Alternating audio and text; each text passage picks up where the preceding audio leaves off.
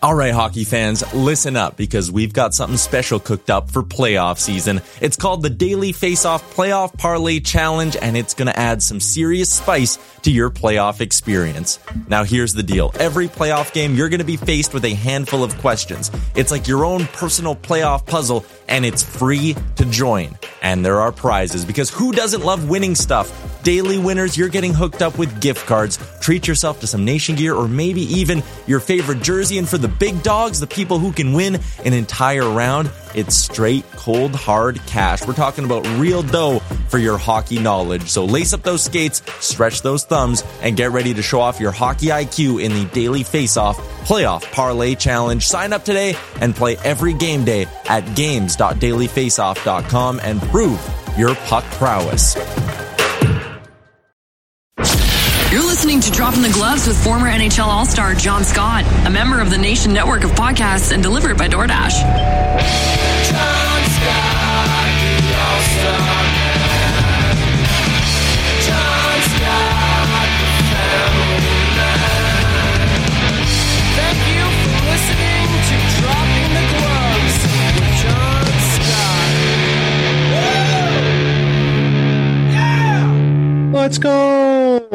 Welcome, everybody, to Dropping the Gloves with Tim and John. It's a sunny day here in Michigan, Tim. My goodness, just like my future, so bright, so bright, almost blinding.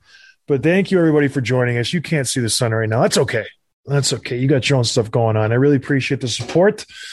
Tim, not so sunny there, is it? It is. I don't have it right in my face like you do, though. I don't have any blinds in my windows. None at all. I like to just let the sunshine flow in. I, I'm old school that way. I don't believe in blinds. I That don't believe in boundaries. It is. Let the sunshine flow. I've never heard of that. Is that a new song? No, it's old. It's like it's like 60s, 70s. You wouldn't know it. I wouldn't. I would not know that. I'm more of a tragically hip type fellow. That's my my uh, wheelhouse there. You know, there was a lot of games last night, Tim. There's a lot, Lot of of overtime. action. A lot of overtime games. You- You're going to see that this time of year because every game there's so much playoff implications, right? Every single game, people are fighting tooth and nail for the extra point.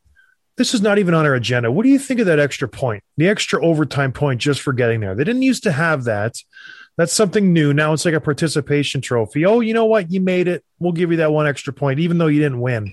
Do you like the extra point, or does it just complicate things? I'm fine with it. I, I'd be open to the idea of a regulation win being worth three points, though. There's three points a night because it changes. It changes everything. You know, an overtime game suddenly has an extra point in the standings, where if you could beat a guy seven nothing and you don't get rewarded for that, other than just regular two points, you know. I like that. I'm all for that because I feel like teams at this time of year, instead of playing for the win, they play for overtime.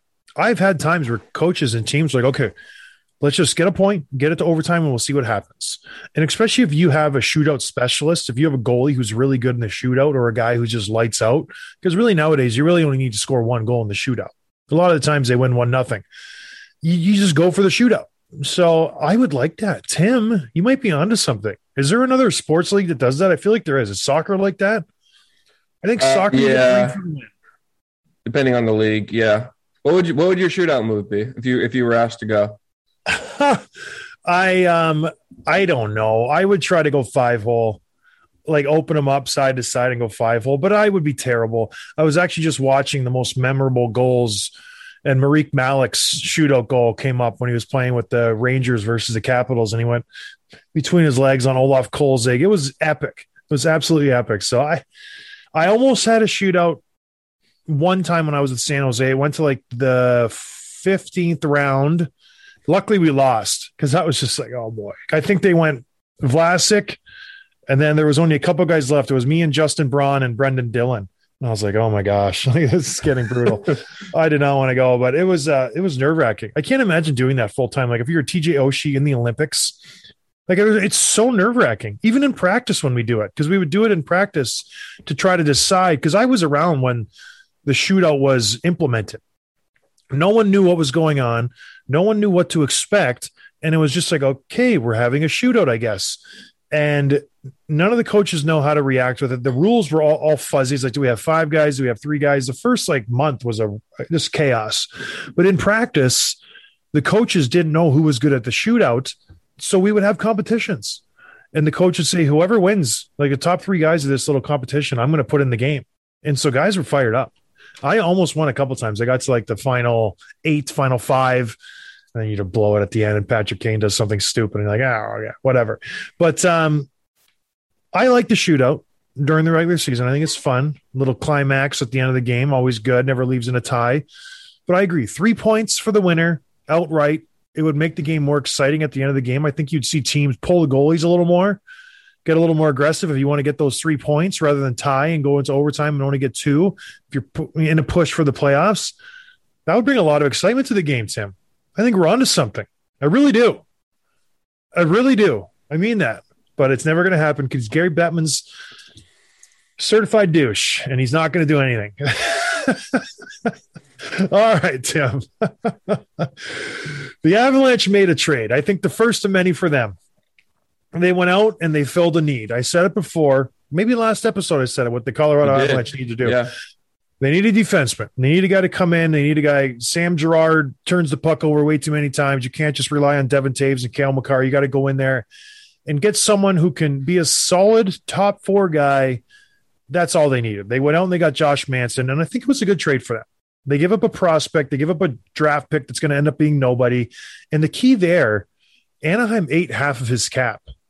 So the, the cap's going to be a big thing in this trade deadline scenario. And there are two teams, there are a few teams, excuse me, that have said they are willing to eat cap and be a third party involved in a trade if if money becomes an issue. The Seattle Kraken's one of them. And the Arizona Coyotes always love to eat cap. That's like their job. So what did you think of this Josh Manson trade? It's not sexy on the surface, but in my opinion, this is a huge trade for the Colorado Avalanche. I like this move. Josh Manson is a guy who could play 20 minutes a game, kill penalties, brings a lot of leadership to the team, and he just plays that physical style that you see in the playoffs that teams just covet. Well, I don't know. What do you think of the trade? Oh, I loved it. It, it fit an exact need, just like we talked about last show. That that big, strong, physical defenseman plays plays all situations. He's a really good player, and it fits like exactly what they what they needed. And they're not done either. They made another trade we'll get to in a minute. But I think what we're seeing is that they're they're tinkering. They're adding. It's not a sexy move, like you said. It's not going to like blow up and change their whole defense from a, an offensive perspective, but from a defensive perspective, this is like a guy who will log the heavy minutes, who will play a shutdown role, and it's exactly what they've needed based on what their performance in the last couple years in the playoffs. That this is exactly where they've gotten exposed. So I think it's a really big pickup for them.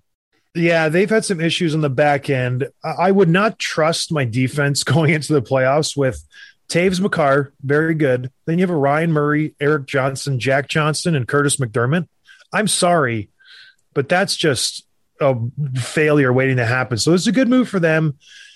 They'd still need to make some moves. And they did make another trade. What else did they do, Tim? What other moves did they make?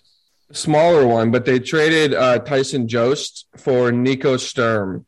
Um, a smaller move. Both centers. Jost is a little bit older, a little bit more experienced. But here's the thing: Jost is under had a two million dollar uh, cap hit, and he's under contract through 2023. So not this year and then through next year. Nico Sturm had a much smaller cap hit, 725, and is a UFA this summer.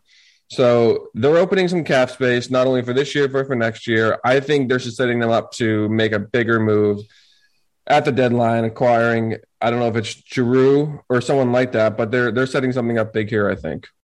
I agree. They're they're trying to free up some money a little bit. Any anytime you can save a five hundred grand here, a million there, this is a big move for them. They free up a million plus in their salary cap. They still need to free up some money if they want to get a Claude Giroux. They're only, I think, they're six hundred thousand dollars under the cap, so it's not a lot of money to maneuver with. But like I said, I don't think money is going to be an object this offseason, this trade deadline, just because I think the Kraken are going to jump in. They'll take the they take the salary and you'll give them a third rounder and they'll be happy. So I don't think money will be that much of an issue, but the Colorado Avalanche do not need to get Claude Giroux. I'm saying it right now. It would be nice. They need to get a bottom six forward who can go out there and kill penalties, be a hound on the forecheck, put him out there in the final minute of the game. A guy who's just a pest, a Barclay Goodrow, a Blake Coleman, a player like that who you can rely on. You could say, okay, go out there, start the game, get the momentum going. We just um, dropped a goal. We need the momentum to shift. I don't think you can do that right now when your third line's Logan O'Connor, JT Compher, and Nicolas Aube-Kubel. Don't even know the kid's last name. So the Avalanche are not done yet. If I was Joe Sakic, I would definitely be hounding and working the phones. But the, I like the moves they've made so far. But it's early. We still got five days left. There's a lot of action that's going to happen. But uh, so far, so good for the Avalanche. So far, so good. I like the Josh Manson. All right, what else are we talking about, Sam? Uh, kind of a big rumor out of Detroit yesterday. Frank Seravalli reported it, and so this is the team that it started off pretty well. We thought that maybe the rookies, and then they've done really well. Maybe they'd be a quicker franchise bounce back than than we originally anticipated. And then the last month and a half, two months, they've really come back to earth. Is the, the Red Wings. So the report is that Yzerman has told other teams he's completely quote unquote open for business and that everyone he'll he'll he'll hear offers on everybody except for the two rookies, Moritz Seider and Lucas Raymond, um, which is which is kind of interesting. I, you know, they've got the their franchise pieces, the Dylan Larkin of the world, the Bertuzzi's. Would they move those guys? They've Ron as a kid they picked up who's done really well, and you look at their their cap. They got a lot of caps. So they're not hurting to get off on any contracts. They have a lot of expiring contracts. When you look at like their roster, who do you think the pieces are are that could be moved? Well, obviously teams are going to kick the tires on a Bertuzzi or a Vrana or these types of players, but I don't think Steve Yzerman's that dumb that he's going to let go of those guys. But I, th- I think he's doing the right thing. He said, "Listen, we're open for business. If you guys want to, you know, throw a crazy package at us and come and get uh, a Filip Zadina." Who we really highly value, and he's had somewhat of a down year, but we do have a lot of stock. We drafted, we think he's a good player. If you want to go and come and get him, he's still on his entry level contract. Make us an offer. But I do like what Steve Yzerman is doing. I think a lot of GMs play games and they say, well, we might be in it, we might be out of it. He's saying, listen, come and get it, baby. We want to make some moves. We know this is not our year. We started the year hot. The young guys got really, really hot. They got some good experience, but now this is the team we are. We're not a very good team. We're not a playoff team, but we have some pieces and we'd like to get rid of some guys. I think players that are valuable on the Detroit Red Wings, Sam Gagner. I like Sam Gagner. He's a veteran guy. He's 32. He's been around the block. He can play up and down the lineup. Right now, I think he's on their third line. He would be a very valuable piece going into the playoff where if my first line isn't humming along or my power play is having some struggles, he is a bona fide guy that you know can put the puck in the net. He's only making 850 this year. I would take a, flyer on him. Another guy who I'd take a flyer on on the back end is a Marc Staal. I like Marc Staal. I know his his best years are behind him. I think he has some value there. He's a big defenseman. You can plot stick him in the five six role, kill penalties. He's been with the Rangers organization for a long time. He's played in some really really hard fought battles in the playoffs. I think he would be a good pickup by a lot of teams. That he is kind of going unnoticed right now. He only makes two million dollars, but I like him. The defenseman that's really getting a lot of press for the Red Wings right now is Nick Leddy He with the Islanders for years, won a Stanley Cup with Chicago, so he's got that playoff pedigree. I think the asking price for him is a little high right now. They're going for a first rounder. I don't know if they will get him. We'll see how the market shakes out, but they have some pieces. They're a very good team. They have a lot of you know individual players that could help teams. Nick Leddy was one. Who else would? Um, uh, Marcus Ras, Michael Rasmussen, maybe not. But I like what he's doing, Yzerman. He wants to make some moves. He knows the team that he has now is not going to make any difference next year. He's earmarked his couple guys that he's going to grow with, and he said, "Everybody else, you know what? Come and get it." If I'm Dylan Larkin, maybe I'm a little upset. I, I, wasn't included in those group of Raymond and Seider, but I'm sure he's had a conversation with Yzerman. But hey, everyone's available. He's going to be UFA in two years, so who knows what's going to happen with Dylan Larkin? But uh, good for Yzerman. I like this. There's not going to be a lot of sellers at the deadline. I think we were just talking about it before the show. I don't think the movement is going to be there like we once thought. I know at the beginning of the season, everyone thought Washington's going to sell, Pittsburgh's going to sell, all these teams are going to sell. There's going to be so many superstars on the market. It looks right now Vancouver's not going to sell anybody. Tomas Hertl's going to resign in San Jose. All these big names are not going to be on the market anymore. Pavelski resigned in Dallas. So who is left? What teams are out there? Is the Islanders all of a sudden going to load unload all of their like 50 year old men that they have playing in their team? It's uh, it's good that Yzerman's doing this. I like this. Frank Seravalli's onto something. I don't know who who would you take if you're an opposing GM and you want to make a move with the Detroit Red Wings. What's the one guy that sticks out to you that's like, okay, this guy could be a game changer? Well, if everyone is truly available, why not kick the tires on uh, Bertuzzi? You said he, he said he said he couldn't possibly get traded, and you know, it, it's a little bit problematic because he can't play in Canada because he's very openly not vaccinated. But he's got a pretty good cap hit. He makes under five million dollars, twenty seven years old, under contract through next season. I mean, he's he can be an impact player at times. He maybe hasn't been consistent, but is he a guy that if you add him, does he totally change your top six in your power play, or is he not quite at that level? I think so. I think he's a great player. Maybe not on the power play per se, but he's a good player.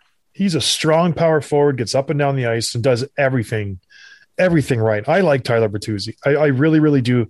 The vaccine thing is a little bit of an issue because yes, if we're going to play in the playoffs and the Stanley Cup final is versus the Toronto Maple Leafs, that could be an issue. You know, you're missing half the games. But listen, he's a point per game guy this year. He's got 48 points in 50 games, 24 goals, 24 assists.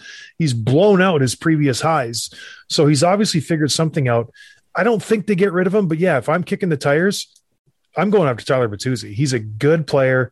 It's not very often you get a player who can score, who can fight, who plays gritty, and just brings it every single night. And this guy does it every single night on a bad Detroit Red Wings team. He's been one of the few guys who's just been consistent throughout the whole season. So I like Bertuzzi. I don't see him getting moved. I hope he doesn't. I think he's a part of the solution for Detroit moving forward in the next three, four years when I consider them to be a contender because listen, they're going to lose a lot of contracts. They've already got out of Danny DeKeyser. They're going to lose Nick Leddy. They're going to lose Marc Staal. They're going to lose Stecher. They're going to lose all these guys. They're going to have a lot of money to spend. And I trust Steve Yzerman with the big piggy bank. I trust him going out and making the right moves for this team. I said it last year. The best situation for a team, it was potentially Ottawa, but I take I picked Detroit because I think they're going to be really good in two years. We've seen it. Mo Seider is going to be a Norris contender in the years coming forward. Maybe he's not there just quite yet. I think he's a top ten defenseman. Maybe a couple people push back on me, maybe top fifteen, but uh, the pieces are in place for the Red Wings. Obviously, Nedeljkovic, friend of the show, having a rough rough start, R- rough year with Detroit. They gave up seven again last night. Oh, it's like if you're betting and you're gambling, you hammer the over every time Detroit plays because the overs it's going to be set at like six, six and a half. Just hammer the over every single time because Detroit cannot keep the puck out of the net. I don't know what it is. I don't care who they're playing, whether it's an Arizona team that doesn't score or a high power offense like Edmonton. They're going to give up seven at least every single night. So hammer the over. But all right, Red Wings, good stuff. What else are we talking about? Uh, did you see that little that little spiff between DeBrincat and Kane the other night? Oh yeah, everybody was talking about it. It was great. Yeah, I mean, what do you make of that? Does that kind of thing happen, or is it is that no big deal, or is that like, whoa, something's going on with Chicago? These guys are beefing. What What do you think? Well, I want to know what you made of it. You know, you're you're a very sensitive guy. You don't like people yelling at each other. You like everything to be just copacetic. Can't we all just get along? Yeah, everybody, let's be friends. Kumbaya. What did you think of that? Did that make you uncomfortable to watch two guys yelling at each other like that? Yeah, it was a four second video. I I couldn't finish it. I, I had three seconds in, and safe place. I need to go to my safe place. I'm going for a walk. Uh, I I I liked it. I don't know. I mean, I, I like you know guys barking back at the superstars, and I don't know what Kane said. It didn't seem like Kane was that like animated, but he must have said something that DeBrincat was just like, "Shut the f up!" Like, what you don't know what you're talking about. I did this or that, and um, I like it. I mean, I'm sure they're they're probably like brothers. You know what I mean? Like they've been together for so long. They played together on the same line. They're they're good teammates, good friends. I'm sure this is no big deal. People were kind of making a bigger deal out of it maybe than it was than it was. And go watch the video if you haven't seen it. But I liked it. I had no problem with it. This is very normal. That it happens all the time on the ice. I think people forget that like these guys are still young guys. They're still passionate. They they get fired up. DeBrincat's 24. Kaner's only 33. So it's not like these are grizzled vets or old men who are con- in control of their emotion. They're just young kids at the end of the day, and they're fired up. Kaner was trying to tell DeBrincat, "You, you got to be here. I'm going to be here." He was trying to tell him something, and I've been in that situation when Kaner's telling you something. He he doesn't know how to go about it sometimes, and he's just screaming at you, telling you what the hell you doing. And DeBrincat just wanted to get off the ice. He's like, Yes, I know I messed up, whatever, whatever. And then Kaner kept harping on him. He's like, Shut the F up. You know, what are you going to do? It happens every single game. When I was with Chicago, I was there for two years. There would be literal screaming matches on the bench between the, the best players on the team. Duncan Keith on one end, Tazer and Kaner on the other end. And you would think these guys hated each other. You would think they did not just win a Stanley Cup the year prior because the things they were saying, I would be sitting in the middle. I was like the grocery stick of the team, separating the forward and the defenseman. It, I, I was just like, eh, how is this a functional team? Like it was over the top. Like they were screaming at each other, going back and forth. And after the game, they were just best friends. So it's in the heat of the battle. Everybody wants everyone to be better. It's okay. But yeah, Kaner, it's nothing new for Kaner. I have threatened to strangle his him before. Like he's gotten under my nerves so bad. At one point, we were at a team dinner, and he and he was just getting after me. He was just being a pest, you know, pushing me, poking the bear, poking me, poking me, poking me. And finally, I leaned across. I said, "If you don't stop, I'm to ch- choke slam you and beat the tar out of you." Like it, it, obviously, it was wasn't as eloquent as that, but I said, "You better watch it." And we were sitting right across from each other, and I looked them dead in the eyes, and I said, "Kaner, you better stop, or you're to get it." And so I think he got the gist and he stopped. But that's what Kaner does. He pushes you, he pokes his pokes your buttons and stuff. And DeBrincat had just had enough. He's like, it's enough. Shut shut it down, Kaner. And they went about their way and they probably had a great game and they probably talked about it after the game and everything was fine. So ah, it's normal. It happens all the time. People just it got caught on camera and everybody was like making a much ado about nothing, Tim. Made you uncomfortable though, which is really good. It's good for you. You need Yeah, to be more uncomfortable. Important. This is important growing pain for me. I need to work through that. You do. You know what else you need to work through? Dinner. No, you don't, because we're going to do DoorDash tonight. Ding dong, ding dong. DoorDash is here too. Everyone loves my DoorDash drop. It's fantastic. It's fantastic because it's the best company in the world to get you food. What other company can do what DoorDash does, Tim? I don't know. You pick up your phone, you push a little box, you pick your favorite restaurant, you pick the pizza that you want to get, or the hamburger, or the cannoli, or the euro, whatever you want. They'll bring it right to your door. It's fantastic. And guess what? Wait, there's more. If you use our promo code, you get money off and a free delivery. Wow, what a deal, you say. Guess what? There's more. No, there's not. That's it. You get 25% off and free delivery if you use promo code GlovesDDUS. If you're in the USA, if you're in Canada, use promo code GlovesDD. Everybody's a winner. Everybody gets food. Everybody's happy. We're happy because they give us a little do re me in the back pocket. You guys get a little do re dough in your face when you're eating the food. So check it out. DoorDash. Use our promo code. It's a lovely thing. Everybody's happy. You know who's not happy, Tim? Who? everybody in the Vegas Golden Knights organization. They are an absolute train wreck. So when I say a train wreck, I mean this in, in the very literal sense that they cannot get a win.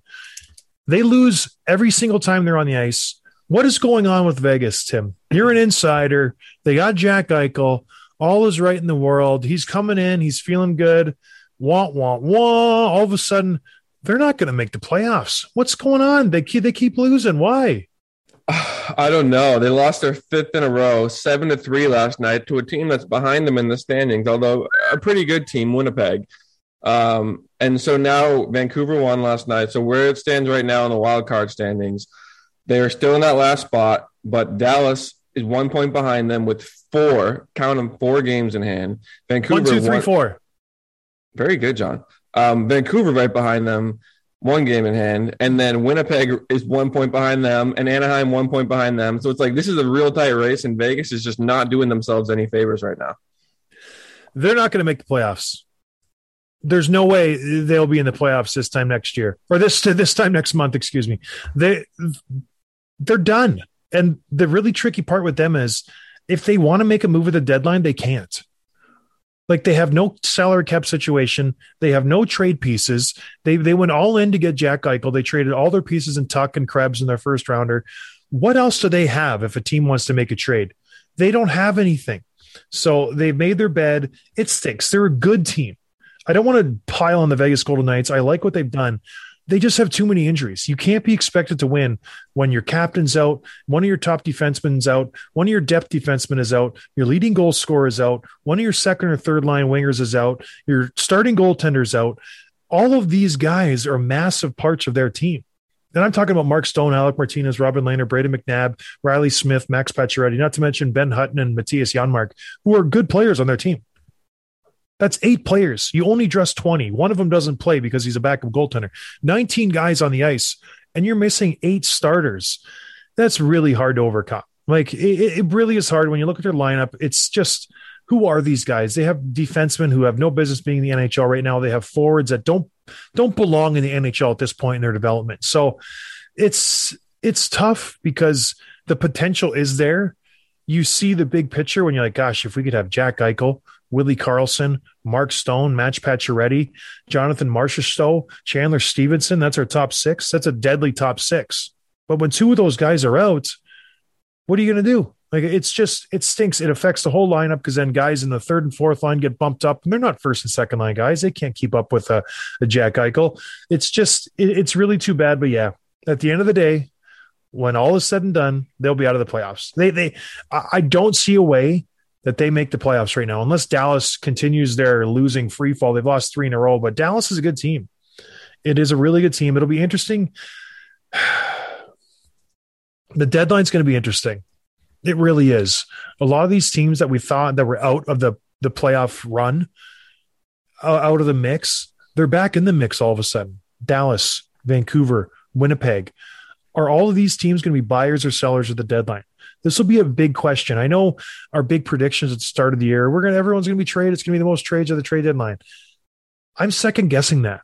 If I'm a team like Dallas and I had that miraculous run two years ago, why not go for it again? Joe Pavelski ain't getting any younger. Seguin could play better. Jamie Benn could play better. They're playoff performers. Why not just add a piece instead of trying to subtract? It'll be very interesting to see what happens. But that being said, the Knights aren't going to make the playoffs. If you were a betting man, Tim, which I know you are at PointsBet, it's unbelievable. Would you bet Vegas makes the playoffs right now at this point in the season? They have 20 games left. What's going to happen with them in the next 20 games? Um, I don't think they'll be this bad, but no, I don't see them making the playoffs. Even the fact, just statistically, like Dallas is in such a better space, one point behind with four extra games to play. They've been playing solid. I no, Vegas does not make the playoffs. Vancouver is still like one seven out of their last ten. You know what I mean? Like, no, they don't make it. They don't make it, which is the first time that's ever happened. Yeah, yeah, it's sad. You know, they, gosh, I picked them to be, have the best record in the NHL this year. Me, I'm like the kiss of death at the beginning of the year. If I, if I, you might as well just trade everybody if I pick you to have a good year and win the Stanley Cup because it just never works out. It really never. I'm always one year behind. So Vegas will have a good year this year. I picked the Rangers last year. Now the Rangers are having a good year. So next year, all in on the Vegas Golden Knights. Not this year. All right, let's do uh let's do some quick hits, Tim. I love the quick hits. I loved I loved quick hits in the NHL too. You give a quick hit and you move on. Oh, it's so fun. What are our quick hits tonight? Uh, Jakob Chychrun was injured last week against the Bruins, and the original um, prognosis was he's going to be out two to four weeks, which is a bit of a bummer. Um, we talked about how that would impact his trade value, but then this, this report came out just a f- few minutes ago. Darren Dreger tweeted out that, quote, as TSN reported last night, Jakob Chychrun's injury may not be as serious as was originally feared. Could be back on the ice later this week. Still a, tr- a strong chance he is traded, with LA and Boston committed to staying in the hunt with multiple piece offers. Good news for them. Good news for the team interested in, in him. How do you think his trade value could be affected by this, if at all? I don't think it'll be affected at all. He he is not a rental piece. That's the thing. That's the beautiful Jakob Chychrun. he will be a cornerstone for your team for the next five to ten years. So I think that's why you see the LA Kings involved in this trade because everybody knows LA is a few years out. They're not going to win the Stanley Cup this year. They will make the playoffs based on this, you know, standings right now, but they know they're not going to make the, the Stanley Cup. But they get that this is a long term deal. They have a really good team. They have a lot of good young players. And why not go get a Jakob Chychrun? The kid's 20, what is he, 25, 24? He's still got a lot of time left. And he's a heck of a heck of a defenseman. So He's 23. he's 23. He's under contract for 4.6 for three more years after this year. What a, So what a steal. He's got a killer contract. He's just he's a good defenseman. I don't know why there's more teams not in on Jakob Chychrun, but the Arizona Coyotes, what are we doing here? Why? Why? Why? Why trade this guy? Honestly, honestly, what's the point of trading him right now? You're making other teams better and you're not making your team better. It's not like they've knocked out of the park with their draft picks. Have you? They're, they're not drafting franchise altering players right now. I, I don't understand the reasoning behind this. If you're a GM and you want to build a team, I would gauge all the GMs. I would bet you at least three quarters of them would say, I want a stud stay at home, not a stay at home, a stud, big, strong defenseman who I could build my, my team around. And that's Jakob Chychrun. That's the Mo Seiders of the world. That's the Victor Hedmans of the world. That's the Roman Josi's of the world. These guys are very hard to come by. And when you get them, you hold on to them so tight. You never let them go, Tim. I'll never let you go, Jack. And she let him go. Do you believe that? What a liar Rose was. Have you ever seen Titanic? That part bothers me. Rose, I'll never let you go. Then she falls asleep and Jack's dead. It's just like, come on. You know what I mean? But yeah, and they're doing the same thing with Jakob Chychrun. They're, they, you should hold on to this guy with every ounce of energy that you have. You build your team around Clayton Keller. You build your team around Jakob Chychrun. These are the two young players on this team that I like. These are the guys you're going to win with in 10 years. But no, we're going to let him walk. Then we're just going to be a complete garbage dumpster fire for the next 20 years because they don't know how to manage it. It doesn't make sense. Oh, but we got Alex Galchenyuk. Oh, and we got Nick Ritchie and Loui Eriksson. Are you kidding me? Arizona, eh, they should get fined for how bad they manage their players. It's just a joke. But, anyways, I do think trading him is a bad thing, but it's very exciting. Obviously, you want him to go to Boston. Which team do you think he would make the greatest impact on if he went to at this deadline? LA, Boston, maybe St. Louis Blues kicking the tires. There's a lot of teams that would love to have a Jakob Chychrun. Does he get dealt? And what do you think the return is, Tim? More importantly, what's the return on a 23 year old defenseman who can put up 50 points, who's strong, who can skate? He, he's a very hard defenseman to play against. What's the return on a guy like that? I got to think it's multiple firsts, right? I mean, I don't think one, you know, the standard package, first round pick, prospect, NHL ready player, whatever. That's not enough for this guy with this contract, with this upside, this age, this talent. Like, it's going to be a huge package that's going to hurt. It's going to be a type of package that's like, okay, say it's the Bruins. It's going to be like giving up some players that you don't want to give up in order to get a player of this caliber. And that's the thing I think people don't realize. It's like, oh, let's give up like picking the Bruins, the first round pick, and Grzelcyk, and like two guys out of Providence. It's like that doesn't get you Chychrun. It doesn't. You know what No. I mean? So it's it's gonna hurt, and but it'll be worth it. So you know, whoever gets them, I think will it makes your team and their whole franchise a lot better, both this year and in, in the next couple of years. Yeah, the market got set a little bit with Manson, and I think you know it was a fair deal, but they did give up a second rounder and a pretty good young prospect. So I've heard reports that that young prospect, what was his name, Helmuth or something like that, he's going to be a good defenseman for the next ten to fifteen years. That that's the the prognosis for him. So if that's the going rate for a Josh Manson, Jakob Chychrun is way better than Josh Manson. He's younger, he's faster, he's stronger. It's going to be a, a big haul that they get in. But knowing Arizona, they'll completely just botch this deal and it'll be a first rounder and, a, and a, maybe a prospect. They're going to blow it. They're absolutely going to blow the deal. You know what? I, what else is interesting? I've heard, and we sh- we should I don't know. We could spend some time on this, but apparently, a lot of GMs that are that are sellers of a deadline are asking for 2023 draft picks, not 2022 draft picks, which has to do with a the talent of that second class. You know, they, they want the the those those players. They like that group Yep. better, but also like think about the how much the the scouting and player development was just completely just thrown off the trail off the tracks by COVID the last couple years. They don't really know what this what this group can do, and they also don't know that they progressed as well as they should have. So they're saying, "Hey, let's let's look two years from now." I think it's pretty interesting. Smart. You know, you'd rather have the the devil you know rather than the devil you don't know. Like you know the players two years from now, you're going to have a chance to scout them, get to know them, get their backstory. I think COVID, yeah, threw a wrench in everybody's plans. It was apparent the last couple years that no one really knew who they were drafting. Yes, the first round is somewhat locked in, but after that, it's just a crapshoot. It's like you, some seasons were canceled altogether. The OHL didn't play games a couple years ago, so it's just it's smart. GMs are smart. You know, don't get me wrong; they make a lot of mistakes, but they are smart. All right, what else? My friend of the show, Alex Ovechkin, love that guy, love him to death. He finally passed Jagr. Good for him. Third all time in goals. Very exciting. That's where he's going to stay, regretfully, but that uh, very No. exciting. What you think you'll? He'll more? pass Gordy next year. Um, it's interesting. Uh, you know, uh, Jagr tweeted out a video last night. He congratulated him and whatever, and he's like, "You know, I was thinking about coming back to the NHL. So keep keep this going because I can come back next year and, and chase you and get back into that third spot." Which I thought was pretty funny. That guy is just like so much charisma and character. It's awesome. He does. He's like, uh, speaking of machismo, uh, what's his name? Razor Ramon passed away from the WWF. Very sad. Very sad news.